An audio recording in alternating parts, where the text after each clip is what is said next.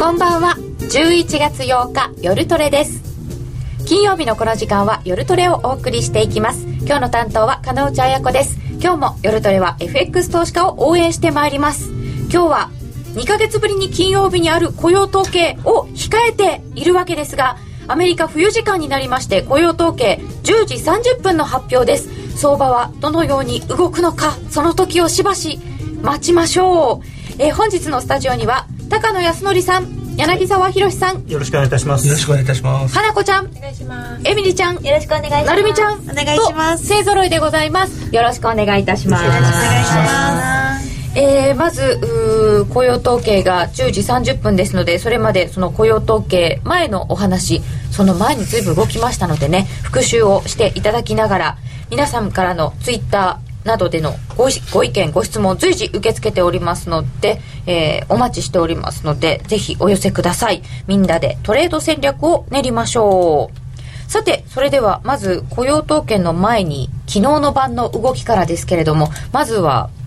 どのあたりから伺っていきましょうか。なんか材料盛りだくさん。そうですね、まあ、最初はアメリカの GDP の数字が良くて、まあ、ただあ、最初はすみません、最初 ECB が利下げをして、これちょっとびっくりでしたね、あのーまあ、ブルームバーグなんかを見てると、はいえー世界中でまあ100人近くの人がこう、まあ、自分は上がるあ何もやらないと思うとか利下げすると思うっていうのをこう入れてるんですけれども、え下がるって言ってた人3人しかいなかったんですね。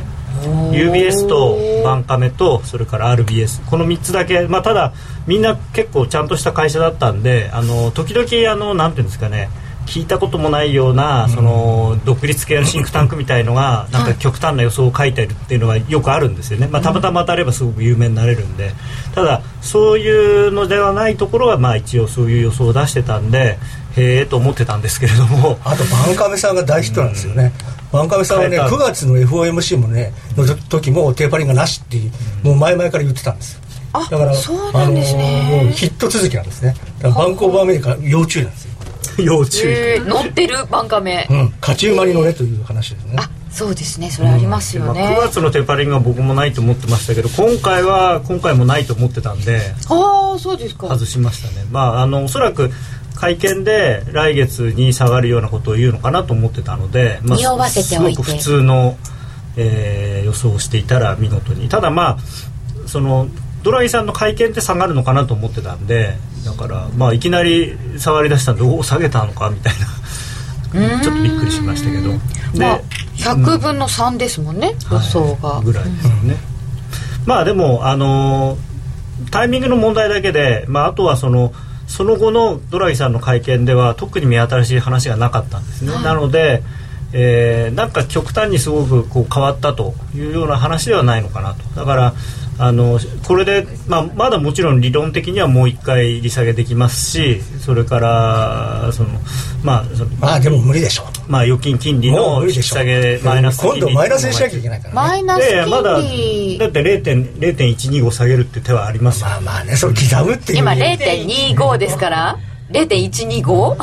刻むの。で、その後は0.0625で、それぞれ0.03125で。まああと 半分ずつ。 預預金ファシリティはマイナスは技術的に可能だって昨日もまあ一応強調してますから言ってるけど無理でしょ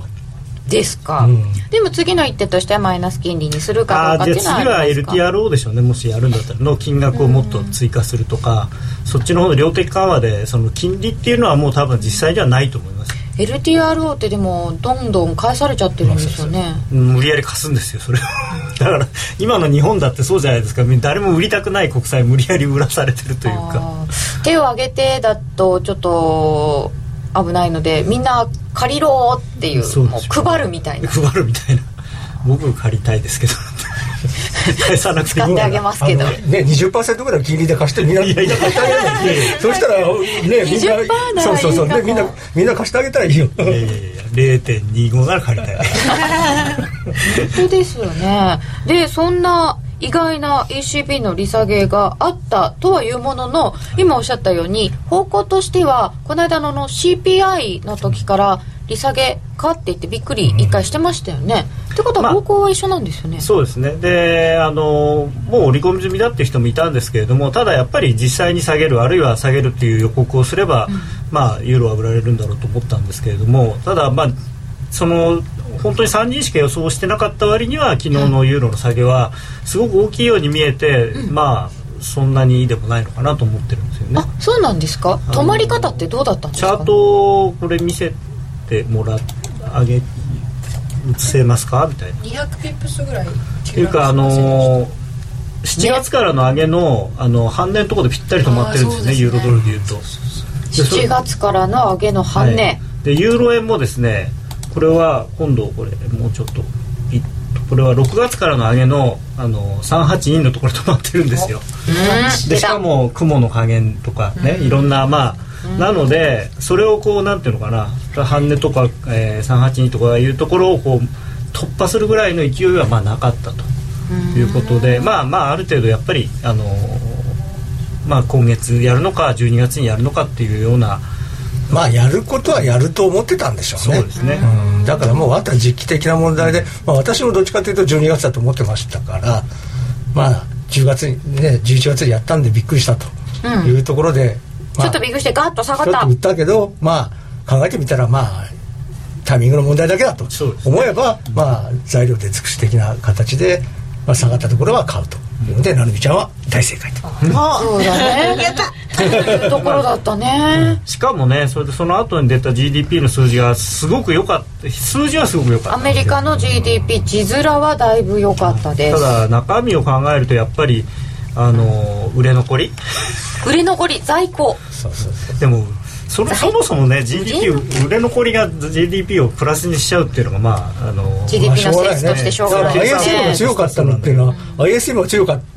たでしょずっと生産いっぱでいしままあした要は結局いっぱい作景った気が景況感が良くてみんな一生懸命これは景気がいいと思っ作ったんだけてど製造業は一生懸命作ったんだけど結局売れなか売っれたなかったまあまあで売れてないんですかねただ一応ねあのアメリカの肩を持つと今からなんですよ問題そうそはうそうねそうあの問題はクねリスマスセールこれから11月の後半から12月の25日までのこの1か月でアメリカの個人消費の、えー4分の1ぐらいをさばくわけですから、ここが、まあ、特にその10月の前半ちょっと多分交流は悪かったでしょうからそこをそれこそなん取り返してあのさらに倍にしてその売り上げ良ければその在庫も履けるし綺麗なことになるとは思うんですが、まあ、果たしてそうなるかどうかあ今積み増してる可能性もあるわけですまよあ、ねもちろんあのクリスマ商戦にス備えてセール前なので当然在庫はある程度用意しておかないとその辺がねだからその辺は分かんないよね、あの売れるかどうかどこまでが見込み通りそのうそう在庫でどこまでが見込み以上に積み上がっちゃったのか意図せざるっていうやつですよねそうそうそうそこら辺がよく分からないんで何とも言えない問題があるんですけど、まあ、多分まあつ積んだことは確かなんだと思うんですよそのただ準備のためにねだからそ多分その0.8%うちのそう0.3%ぐらいはわざとだけど0.5%ぐらいはもしかしたら残っちゃったんじゃないのっていう見方が多かったんで株があんだけ下がったんだと思うんですよね、まあでも考えてみたら9月の交流利上げ高とか思い出してもあんまり良くなかった特にまあ自動車が悪かったんだよねいまいちね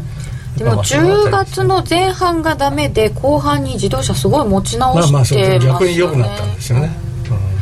でもこれだけあってこうツイッターでももう今日は動くエネルギーなさそうっていただいてますけど、昨日あんだけ動いちゃってドもうル円で2円とかですもんね2円ですもんねちょっと疲れてませんあでもでもドル円はまあ別に動いてあのぐらい動いてもって今までがっていうか普段最近動かなすぎだから、また動かなくなっちゃいますそうかただ怖いのが今日の雇用統計でドル円僕なんか上がっても下がっても戻ってきそうな気が してそうなる今日とは大して動かないと僕はこ思のうまま一気に12月 みたいないや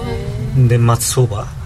だってあの冷やしの三角持ち合いが昨日上に抜け抜けたたとと思思っったらたそのうそうにそう下がってしまったただの騙しでしたただの騙し合いが騙しか戻ってきちゃったんですよね、うん僕なんかもうすぐ三角持ち合いの上の線書き直しちゃったからねこう少し上にこう修正 しちゃいますまた長くなったんですか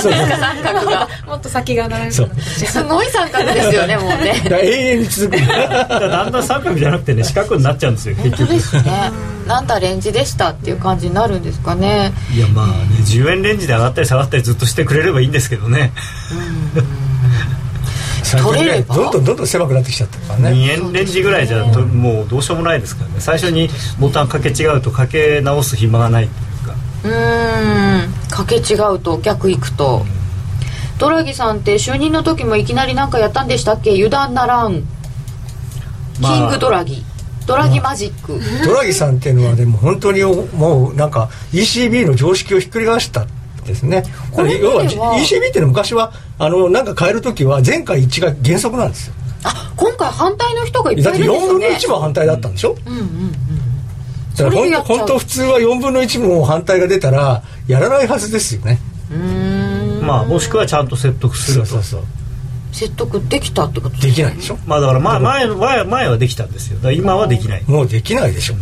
でももうやできなくてもやっちゃうんですねだからもうあの本当にある意味コペルニクス的転換みたいなそんなにあって僕はそう思ってるのあのやっぱりドラギドラギ時代っていうのはやっぱりトリシェ時代とは全く違う ECB になってると思ってあるのトリシェさんの時ってトリシェコードとか言われてなんとかっていう言葉を出したそうそうそうそうそうそうそうら次には何かするとか言われてましたよねまあだからそういう意味では非常にその市場との対話っていうのをきちんと重視してたんだけれども今やっぱりドラギさんはねあの割と自分のやりたいようにやるっていうかっていうかはっきり言わないけどやっぱりユーロ高は嫌なんだねそれなんですよ今回はもうなんか為替は議論しない、うんしなかったとか言ってますけど、嘘いやまあて嘘かで言はえなないいと思います言えないんですよ嘘ではないと思うしその目的メインはあのす為替ではないと思いますけどね、うーんまあ、ただドラギさんのご自分の国はやっぱり少しユーロ高すぎて困ってるでしょうからね、そうですね、えー、さて「さよなら三角また来て四角」うまいなあうまいそれはうまいうまいねドル円以前の手を出したくない値動きに戻っちゃったな閑古鳥時々大暴れ、そうなんですねあのさだからさ最初に大暴れしてる時に逆やっちゃうと取り戻せなくな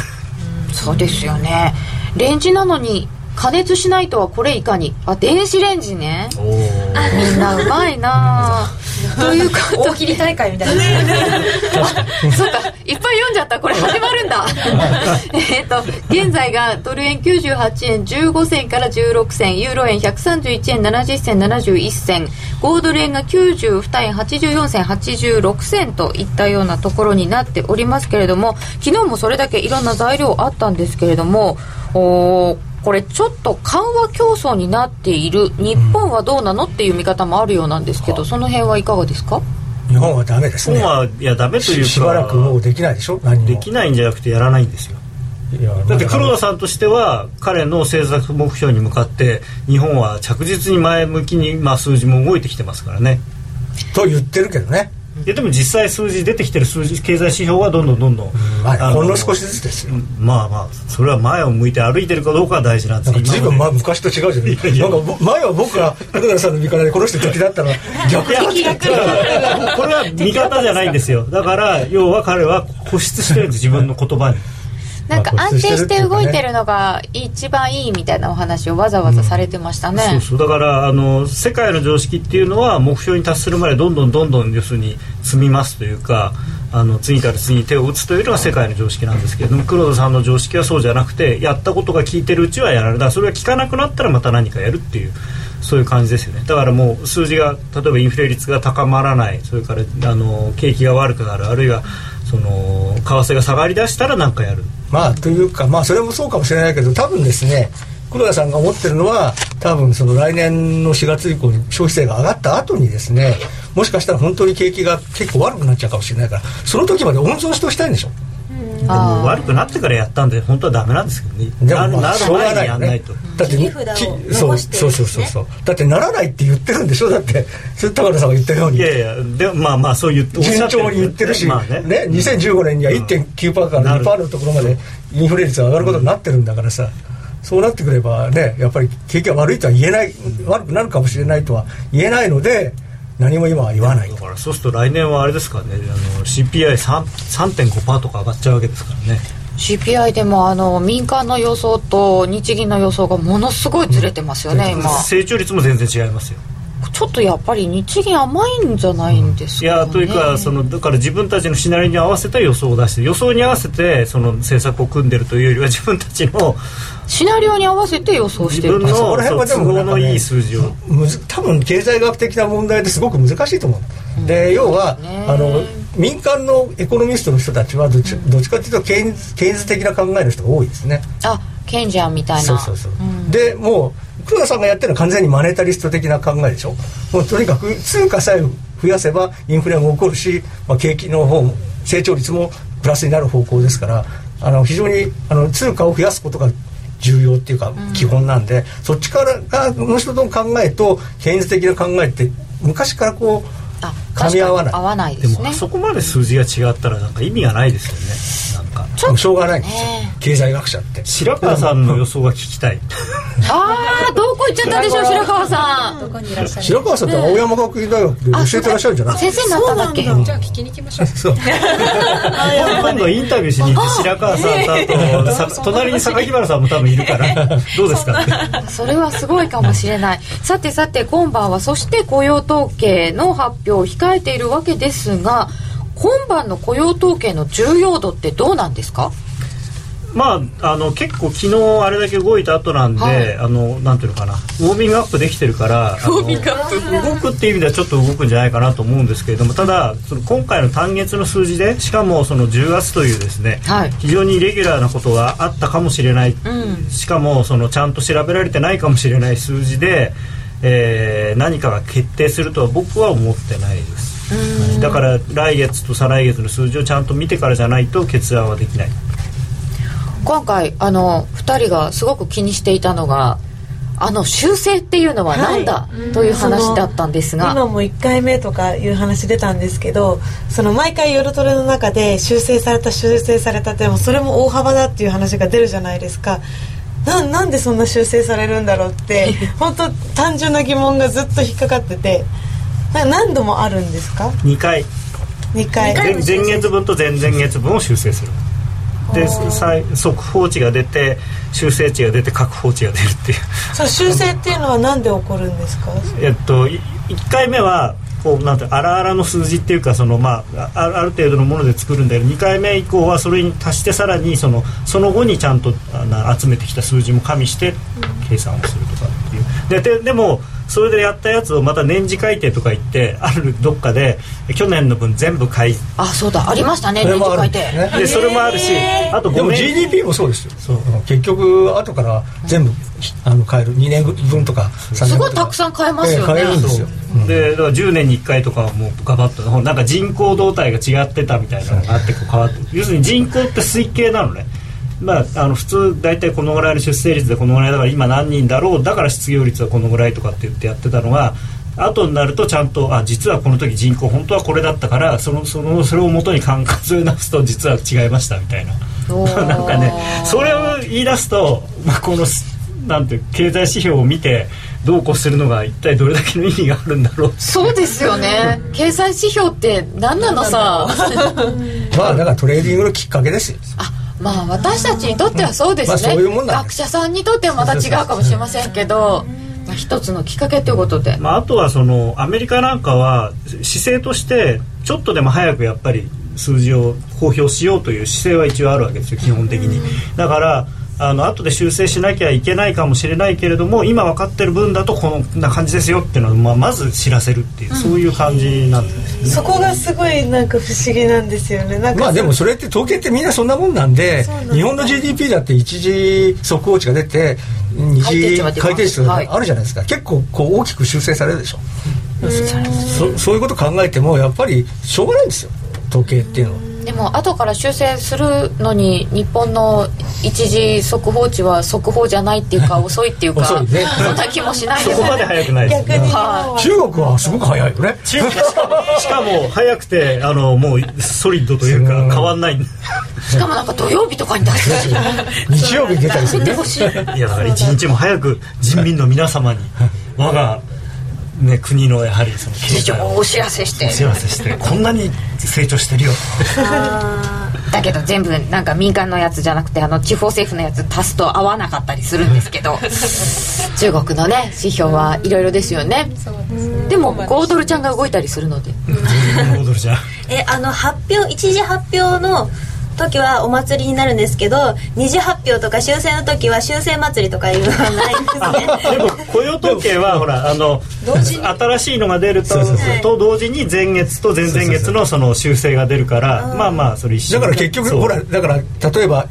予想よりもいいと今こ月の数字が良かったと悪いかとこ言って一瞬バーンと買われるけど、その後に改定値がその改定値がその前の月とそそのその前の月の2か月分を足すとごないんかもっと大き悪かったみくたいな下方修正されてるとあやばいトータルするとマイナスの方が大きいじゃないかって言ってまた売り始めるとかって、そういうのはよくあそういるうことあるのでまあそういう意味ではある意味お祭りみたいな。確かに雇用統計の時に一緒に行ってますもんねなんかあのそうなんです前回これだけ改定されてるってなんかその時に一緒に見てるんですねあ上がったり下がったりするのは、んそれでそういうのもあるあーだからあ フのァクターとしてねはい1回目要するに今月の数字っていうのはパッと表に出てくるんでみんまずそれを見見せでその後にところで先月のと先々月はどうなってんのともかうそのみんななんかす中身はどうなっすごいんでてすんよのあとのかニューヨークのリリーダーとかってもうこんな感じでね見てておー本当にね早いやつがいるんですよ僕昔ニューヨーク行った時にそうだったんですけど何が早いんですかあのいや見つけるあの見見るの見るで昔はあのコンピューターとつながってるなんてことなかったんで人間が目で見てあのー見叫ぶんいですだよみたいなね上例え手ば先生みたいな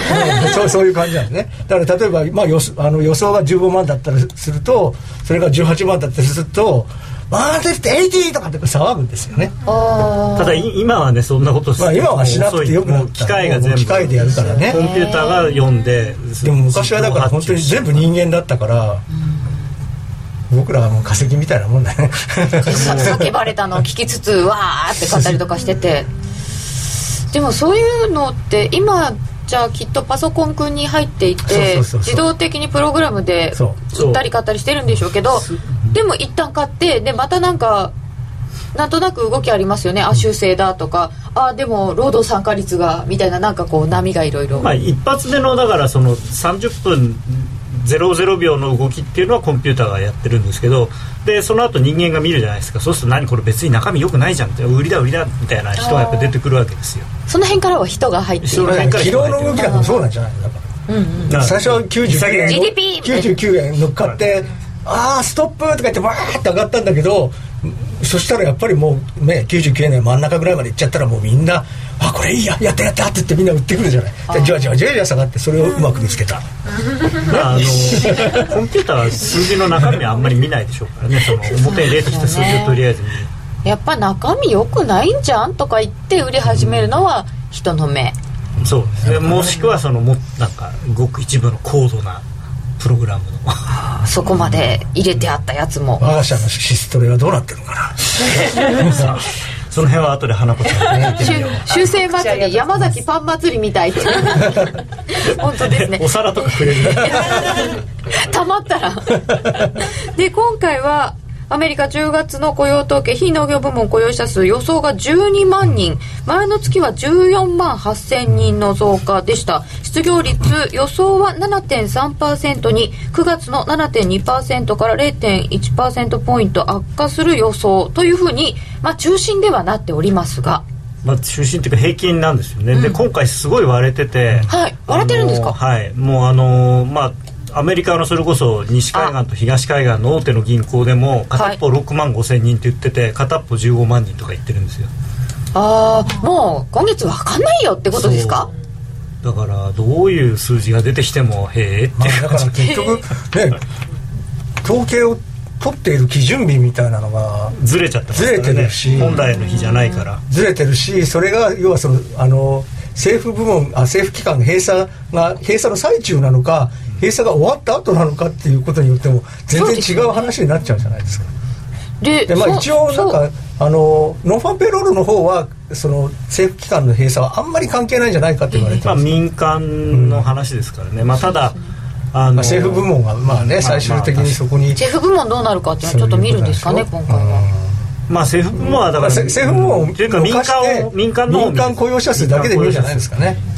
えー、とそう言ってるうちにですねドル円がちょっと売られてきまして98円の飛び7銭飛び8銭ユーロ円131円61銭62銭ユーロドルは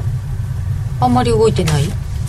あんまり動いてないですねユーロドルが現在1.3418近辺ということになっております、えーこれはちょっと雇用統計を控えてなんか動いてる感じですか22時って22時前か特に指標もないですよね、多分まあまあ株がちょっ警戒警と戒緩んしてるでしでょうるとかそういう話なんだと思いますけどね。なんかあの今日もエバンズさんがシカゴ連銀の総裁のエバンズさんがシカゴ夕食会ってなんだかわかりませんけどってあ挨拶してるそうなんですけど、まあああととバーナーキさんも朝しゃ明日の明日の朝ねですねもう引け際ですね IMF で講演、うん IMF でサマーズさんも IMF で講演予定サマンさんな今更何喋るんでしょうね。ねあとロックハートさんとウィリアムズさんも講演、なんでこんなにみんなまとめていっぱい最近この偉い人たち喋ってるんでしょうかいやまあそろそろほらこうあの人がね FOMC の投票メンバーが変わったりする時期なんであのいろいろこうバイトしといかないとみたいまあクリスマスプレゼントを買うための資 金をそんな稼ぎましょうというそんな気軽に公演しちゃうんですか ないやだって結構民間のねフォーラムとか出て喋ってるのはこれ小遣い稼ぎ、えー、いいですね、へークリスマス後にそうですよねおいくまらあ、もら議うんで会しょ証うね言とかいうのはね確かにそうそうそうそれはまあお金になんないけどそのなんどっかの学校とかフォーラムとかシンポジウムでまあ講今演っていう日のはは、 IMF だからまあ、無理で IMF しょはうおね金もらえないけど、でもシカゴ夕食会はじゃあもらえるそれはもらえるんじゃないですかシカゴ夕食会は。だってあのニューヨーク連銀の方もねアルバイト代の方が高いから次はもういいやみたいな話をいいですねいやだ多分何万ドルでしょうね一回あしたらーそうなんですねで、えーまあ、ちょっとその前にピクピクっと来てはいるもののでもこの98円台の前半という今位置ですけれども高野さん今日って動きそうですか変な数字が出そうな気もするのでいいのか悪いのか分かんないですけど、最初イニシャルにはボーンと反応するんじゃないですかね最初に出た数字見出しにはただ悪い数字だったらあんまり動かないような気がするなこれ下手にいい数字出ちゃった場合はどうすびるんっくでりすするんかじゃないですかで もびっくりして買うんどうするだのけどでも株が下がっちゃってなんかよく考えてみたらこれドル円買ってる場合じゃねえなって話になるのかなって、結局また98円だか絡らいみみたいない数字が出たらあやばいとか言って上がるんだけどなるみちゃんの結局得意な上がったとこ時計みたいなそういうやつまた切ろうと同じパお得意ターン技になりました1回の成 功がここからいやでも一応そのオーダーとか考えると下がると97円割れると結構ストップがある感じなのであの97円割れるほど悪い数字が出ると一一回行き過ぎるかもしれないですねそこまでいくかな97円割れるぐらいっていうことになるとだかマイらナスそれこそいやいや5万人とかいう数字だとやっぱりかなり売られるでしょうそんなに割れるかな97円割れる97円割れたところが絶好の買い場のような気がするんだけどな おまあまあストップがつあるってことはそういうことですよでも逆に言えば10月の安値が97円んちょっと割ったぐらいでした96 96円の円の90銭ぐらい69ぐらいじゃなくてここはじゃあ割るってことですよね96円の58銭か58銭ほんほんこあじゃあここまではいかないのかじゃあやっぱりなんだかんだ言って三角の中ではあるんですね収まってるんですねまあねそうですねこれを抜け出すにはなんかもうちょっと実際まあ、そ今ういう月の雇用統計でなんか決まるとは思えないよね、やっぱりねそれはないでしょやっぱりそう考えるとさっき言ったようにあの来月とその次ぐらいは見ないとせせめてうんでただ本当にそれで1月のテーパリングっていうのがあるのかなって思うと僕わかんないそれは日本人的な感覚なのかもしれないですけどもう今月でっていうかあと3日ぐらいで辞める人がそんな大きな決断をして辞めるっていうのはああそうですね1月末ですからねあれもうあでのもまあそれはまああんまり関係ないみたいですよなんか結局もうバーナンキさんはまあもう辞めるんだからたいイエレンさんが一応もうもうもう決まってるわけじゃないですか人ああそうですね一応だからもうか彼女の意向みたいなのを、多分反映させるだろうというだからそうなるとやだからっぱそうりなれかばなやりっぱり慎重になると思1うんです月よの可能性はやっぱりあるんだと思うんですけどねもう年内はないんですよねまあ年内はちょっと可能性として1月も僕はあんまりないと思ってるのがやっぱり財政の問題がちゃんとクリアになってからじゃないとあその引き締め一応引き締める方向の話なんで、はい2月もう一回期限がまあ、その期限云々っていうのもそうですけれどもその要するにどういう妥協の仕方をするのか例えば歳出を大幅にカットする可能性もあるわけじゃないですか、いまあそうなって今くる今とそうなってる景気が悪くなっちゃうからねそうそうだからそうなると同時に引き締めはちょっそとっていうんいくらなんでもでそのずっとそのそれを言ってるときっといつまでたっても引き締めってできないことになっちゃうんだよねうんまあ、でも FMC の声明でもやっぱりその財政はあの財政によってその下方圧力がかかってるっていうでのは指摘も今して回のますから今あの10月の FM FMC ではもう財政のこと言ってなかったからだからそうですね、うんそれでだから結局もしかしたら12月とかにまたみんな言い出したのねでも市場あそうですねまたちょっとあの早くなったみたいですけ どで昨日の GDP でまたああやっぱ無理かって思ったみたいでもでもまあまあのあなんかしょっちゅうだからやるとかややらないとかってこうやってずっとやってんですよ縮小、でも縮小もするしないでねずっと言ったら結局もうだって5月からずっとやってんですよまあそうなんですよまあ、だから言われちゃうんですよあの、まあ、結局 ECB も利下げしましたけどその FOMC みたいにあ自分たちはなりたくないからそんな時期尚早なことはしないとかって昨日言ってた、ね、記事が出てたじゃないですか一昨日かなのに昨日やっちゃってどうすんだよみたいな、そうソースは誰だこれはみたいな、でも本当に5月からずっと来てで9月にやっちゃえばよかったのにっていう声も今あるんですけどかえって分かんなくなったっていう話でももじゃあその分かることが大事なわけじゃないから景気が大変だった、じゃまああま1あ、月でもに、結果的に9月やんなかったのはねあのあのね政府機関の閉鎖の問題が起こっちゃってるわけだから、まああれはね正解だったっていうことなんでしょうけどねっていうかでもまあやっぱり十分に指標が良くなってないってことですからねうんと難しいところになってきましたけれどもまあテーパリングも一体いつになるのかよくわからない難しいですではここで一旦お知らせこの後ミラートレーダーのコーナーですこうあのロングセラーラジオソニー EX5 の最新機種 EX5M2 好評発売中高級感あふれる大型ボディに大音量スピーカーを搭載短波放送のほか AMFM を受信可能です卓上型ラジオ EX5M2AC アダプター付きで税込1万8000円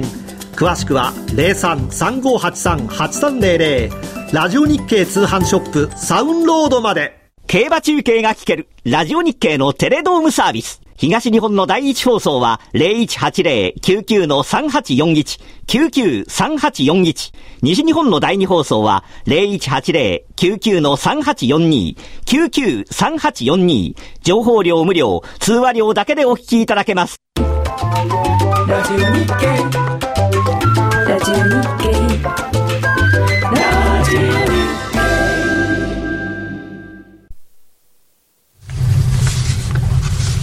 さてここからは FX プライム by GMO の選べるミラートレーダーを紹介するコーナーです今週も花子ちゃんにお越しいただきました、は先週はお休みさせていただきましたがもう今週小は杉さんが寂しがって、そんな小杉さんが今日はいないという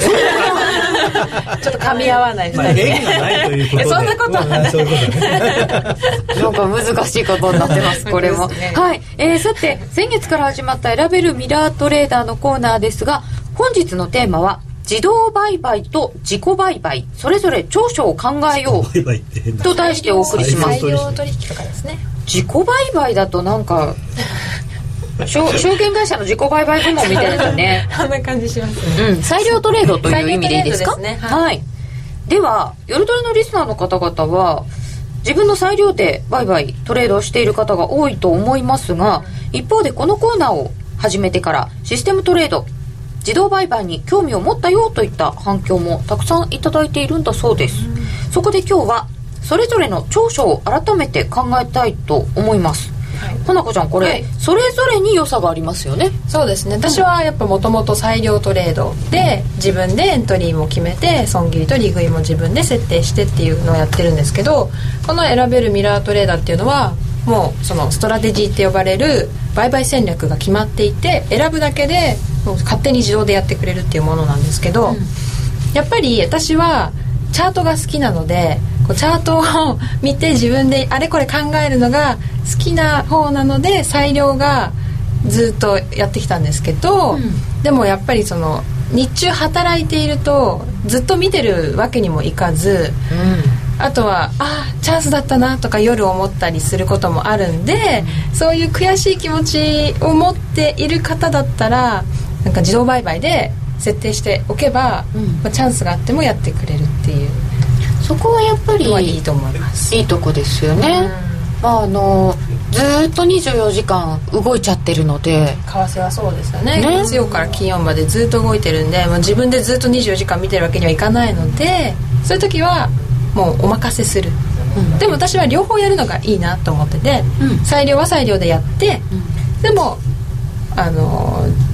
他の人にというかシステムに任せておく分も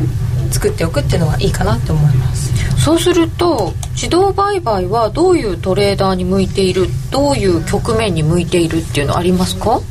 あの小杉さんにも聞いたんですけど、はいやっぱりその日中働いてる人とか、うん本業があってでも FX をしたいっていう人はやっぱ向いてると思いますね、専業トレーダーとかでもうずっとチャートの目の前に入れるような人だったらもしかしたらそんなシストレに任せずに自分でやりたいって思うかもしれないんですけど、やっぱ働いてて時間がないっていう人はいいのかなっていうのがまず一番ですうね、んで、うん、特になんかエミリちゃんとか私とか普段為替と全く触れない仕事をしてる人とかだとそういう自動売買みたいなのあるのはすごいなんかね興味心強いあるし心強いですよね、そうあとは特にやっぱ初心者の人とか、まあ、なるみちゃんとかえみりちゃんはもう全然初心者とかじゃないと思うんだけどまあそこはあんま中級レベルぐらい言えないですけど、だけどやっぱなんか FX をまだやったことないとかっていう人は、とりあえずなんかエントリーどこでしたらいいんだろうっていうのが分かんないと思うんで、そういう時はちょっとシストレに任せてどういう売買をするのかなっていうのを見るっていうのも手かなと思って。それ面白いですね、ああ見てみるそうなんかどういうところでエントリーしてあの過去の履歴って全部残っているので、どこでエントリーしたとかどこでエンエグジットしたっていうのが見れるのであシストレなんか機械はこういうとこで入ってこういうとこで出るんだなっていうのをちょっとなんか一例として見るっていうのも花ちゃんらしいバックテスト好きのそうですね、 うん、っていうのも一つあるかなと思いますあとあとやっぱり裁量トレードってなんか自分との戦いってよく皆さんおっしゃるんですけど感情とのねそうなんかもう損切りした方がいいのにできないとか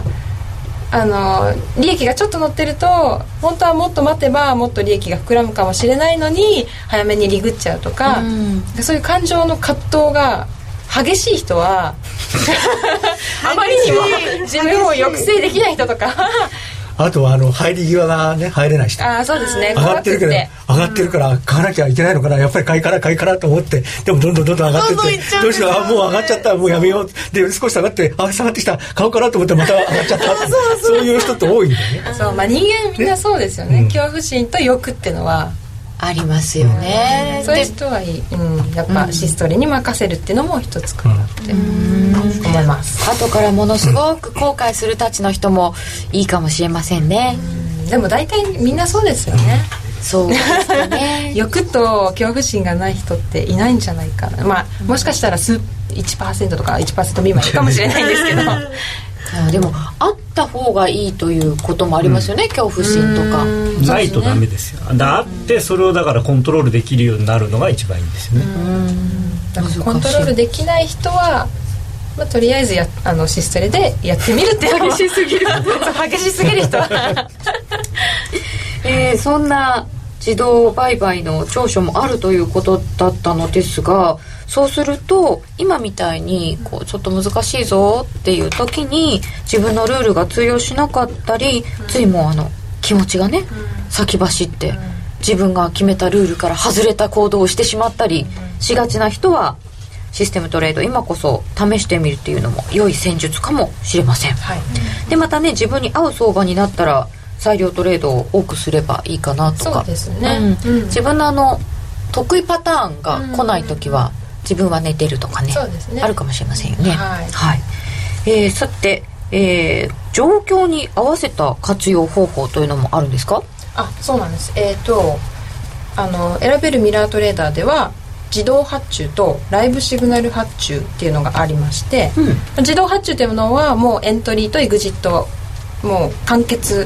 してくれるんですよ、はい自動ででもライブシグナル発注っていうのはエントリーはあのシグナルあそのストラテジーに沿って入って、うんで決済は自分でやったりとかおーっていうのもあったりあとはもう完全に裁量トレードをこの選べるメラ選べるミラートレーダーでもできたりするのでやっぱその両方やってみるっていうのがいいと思います裁量と自動売買そうですね、であとはプライムさんだったらえ選べる外貨っていう口座もあるので、まあ、そっちは裁量だけなんですけどそれもえ両方活用するのは私はいいかなって思いますうん、とりあえずまず見てみて、はい過去の売買した履歴とかをんはいシステム君の、あはい、はい、見てみたらいいですねそうですね、うん参考になると思います俺もうわわわーってなるなるなるまあ、あのシステムというかストラテジーを選ぶときにその単純に例えば過去6ヶ月の数字がいくらだったとかっていうのだけじゃなくてどういうふうにこう数字が増えたり減ったりしてるのかっていうところまでできれば見ていただきたいなと、あの結果例えば同じプラスの1000ポイントでもその道中どうなってるのか、まあ、コツコツやってるのかそれともドカーンとやられてドカーンと儲かってドカーンとやられて繰り返して今たまたまプラスなのかっていういろいろまあそのストラテジーによって癖があるのであの自分が望んでないような形のその結果が出るようなものを選んでしまうとやっぱりあの非常にこうなんていうかなフラストレーションがたまると思うので、えーそのせっかく、まあ、過去のトレードは見れるのでそれをよく見ていただいて選んでいただければと思います。 ストラテジー A 君と B 君とこんな違いがあるというのもよくご覧いただければ、 それぞれその過去の最大ドローダウンとかもいろいろ詳細見れるのでそれをチェックして選ぶのがいいと思います最大損失がどれぐらいかってことですね何は百い人もいますから、えー本日は自動売買と自己売買裁量トレードそれぞれの長所を考えようと題してお送りいたしました FX プライム by GMO の選べるミラートレーダーに興味を持ったよという方はラジオ日経夜トレの番組サイト右側のバナーをクリックしてみてください今話題のシステムトレード選べるミラートレーダーが FX プライム by GMO でもついにスタート選べるミラートレーダーではストラテジーと呼ばれる運用実績の高い投資戦略を選択するだけで24時間自動で売買収益チャンスを逃しませんまた為替のプロが厳選したストラテジーのパッケージストラテジーパックも多数ご提供していますシステムトレードを始めるなら FX プライム by GMO の選べるミラートレーダーをご利用ください株式会社 FX プライム by GMO は関東財務局長金賞第259号の金融商品取引業者です当社で取り扱う商品は価格の変動等により投資額以上の損失が発生することがあります取引開始にあたっては、契約締結前書面を熟読、ご理解いただいた上で、ご自身の判断にてお願いいたします。詳しくは、契約締結前交付書面等をお読みください。 CD 金井さやかの90日で仕上げる TOEIC テストステップバイステップコーチング好評発売中500分にも及ぶ音声ファイルとボリュームたっぷりの PDF ファイルを CD1 枚に収納しっかり確実にテストに向けた指導を受けることができます価格も5250円とお買い得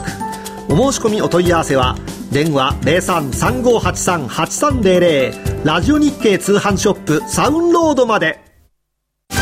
気になるレースが今すぐ聞けるラジオ日経のレース実況をナビダイヤルでお届けします開催日のレースはライブで3ヶ月前までのレースは録音でいつでも聞けます電話番号は0570-008460 0570-008460 0570を走ろうと覚えてください情報量無料かかるのは通話料のみガイダンスに従ってご利用くださいさて、花子ちゃん、来週はゲストがいらっしゃるそうですね。来週ですね あのミラートレーダーの専門家のはい本郷さんという方が、本放送のゲストでもいらっしゃるのであそうなんはですい、ねもっと詳しくあの具体的な説明を、ミラートレーダーの説明をしてくださると思うので、はい、おテ楽ラしーみトレーに、はダーのプロ。い、楽しみにしたいと思いますえさて現在ドル円が98円飛び6銭飛び7銭ちょっとドルが売られています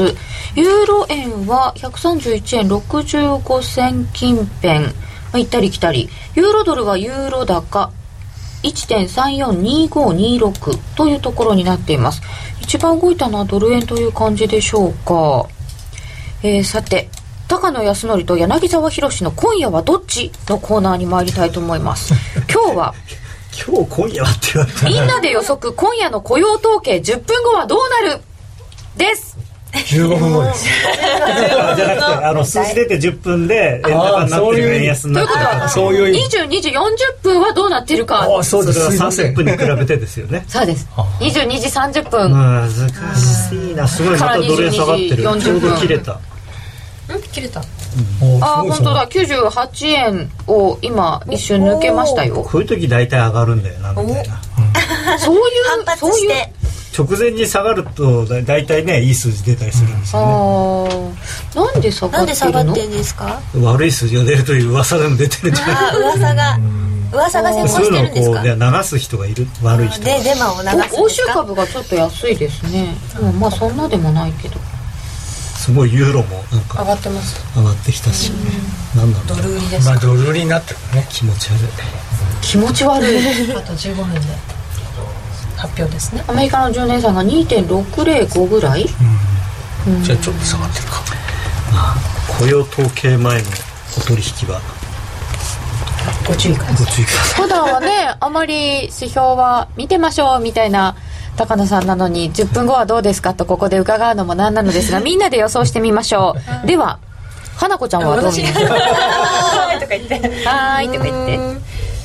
ーんなんか私は昨日ダウがすごい下がったじゃないですか、気になってなんかドル買うの怖いなと思ってなので下ドル円下奴隷した10分後花子の予想は下で花子ちゃんは下で10分後っていうのは上がって下がったら下っていうことになっちゃいます結果的に下になってるかっていいうやわかんだからねだから中上スがっターてどトうしかスタ下がーったトかがっこたら上だしうここだったで上がって下がったら10分後は下がってる難しいよねだからねもうでもまあどうせ考えてもわかんない考けどえてもわかんない大体どどんな数字が出るかもわからないそうそう表か裏かみたいそうそうそうそう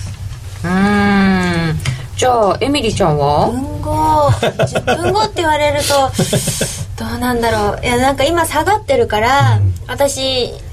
あの雇用統計の時の痛いトレードを思い出すと上がるんじゃないかなと思うんですけど、でも10分後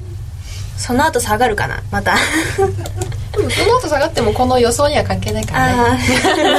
ああいやいや私も私も参戦したいんですよあそっかそうで今す日よはねあリアルでどうするんですかポジションを持つんいですやかいやだからね皆さんの予想を聞いてから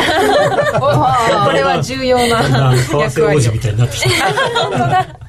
たあみんなを聞いて からじゃあなるみん なるみんどうですか私はしなんか失業率良くなってほしいから、っていう気持ちしかないんで あ偉いなえなんかやだって正社会直的な正直わかんないじゃないです か今も言ったんですけどんない良くなれ予良くなれ想とねどうせだったら良くなってほしいから上が上がるるといいなって思いますということはドル上上ですかねてかもうなんかそういう気持ちでしか語れないっていうい やでも無理無理わかんない全然わかんないですよね、全然わからないのでみんな割と悪そうって言ってるから、外れていい結果が出て、えーいい結果が出るとうーんそこからあと結構難しいしそこからですよね一瞬は上がるんだよいい一結瞬果がは上がるんだけどそう10 10分分持つかというのがそうだからるんじゃないさ最初金利上がるのはいいんだけど上がって買われるのはいいんだけど株がね下がっちゃうと下がりそうなね気がしますよ同 円ねはねそうですよねああそうすると下になっちゃうのかな10分だとじゃあ下で悲しさはした下になってしまいましたね良い結果が出てと踏んだのにドル円の月足これ月足月足まで行くいや下がってるから下がるのかなっていう単 ああー純ななるほどなるほ ど長期的に はい、 10分だから10分を月足レベルで語るっていういやいや大きいものから見てってこう参考にしてもかなっていう 高野さんの教えですからね大先生2人は そうです大先生2人高野さんは僕はユーロが下がってほしいんでドル円は上がって下がってほしいって欲しいっていう下がってほしいっていうのそはれは予想ドラギさんと同じなんですねあだからドラギさんを褒めたたえてるいやてかドル円動かないでユーロが下がるのが一番いい、その心はユーロ円売りいおいユーロ円売えりでもユーロ円が下がってドル円も下がればいいんじゃないですかそしてやまあまあいいんですよユーロ円が下がればいいんですとにかくとにかくユーロでとりあえずじゃあユーロ売りまであユーロ円が下がるってことは株が下がるってことだねまあだからドル円あだからまあドル円もでも下かなやっぱりだから両方下が一回上がって下がる一回上がって下がるじゃあ10分後一回上がって下がるってことですかチャラあチャラマイゼロ直し直したドル円あプラマイゼロっていう手がありますよね行ってこいみたいなでうこいでこいーんまあまあゼロって言っても上下その5000ぐらい許してあみたい5な銭でいいんですよ5銭ちっちゃいですよね結構ね柳沢さんはこれはねなんかみんなが下がる下がるってあの悪い数字だ悪い数字だってあ言ってるからやっぱりいい数字が出るのかなと思ってたんだけれどもやっぱり悪い数字が出るやっぱで直に下がるんだけど戻ってくる逆にいだから悪い数字でわーって売られて戻っちゃうじわじわ戻る、で大体戻しきっちゃうぐらいですかと戻っ10分経ったらもしかしたらちょっとプラスになってる逆にちょっとプラスぐらい、 なんでそうなる本当です素ね直に行きっぱなしって人はいないあんまりああそうですねで10も最分間近の持つ相場かっていうかなと昨日の相場のせいなんですよみんな昨ね日の相場を見てるからどっちに行ってもヒゲなんですよ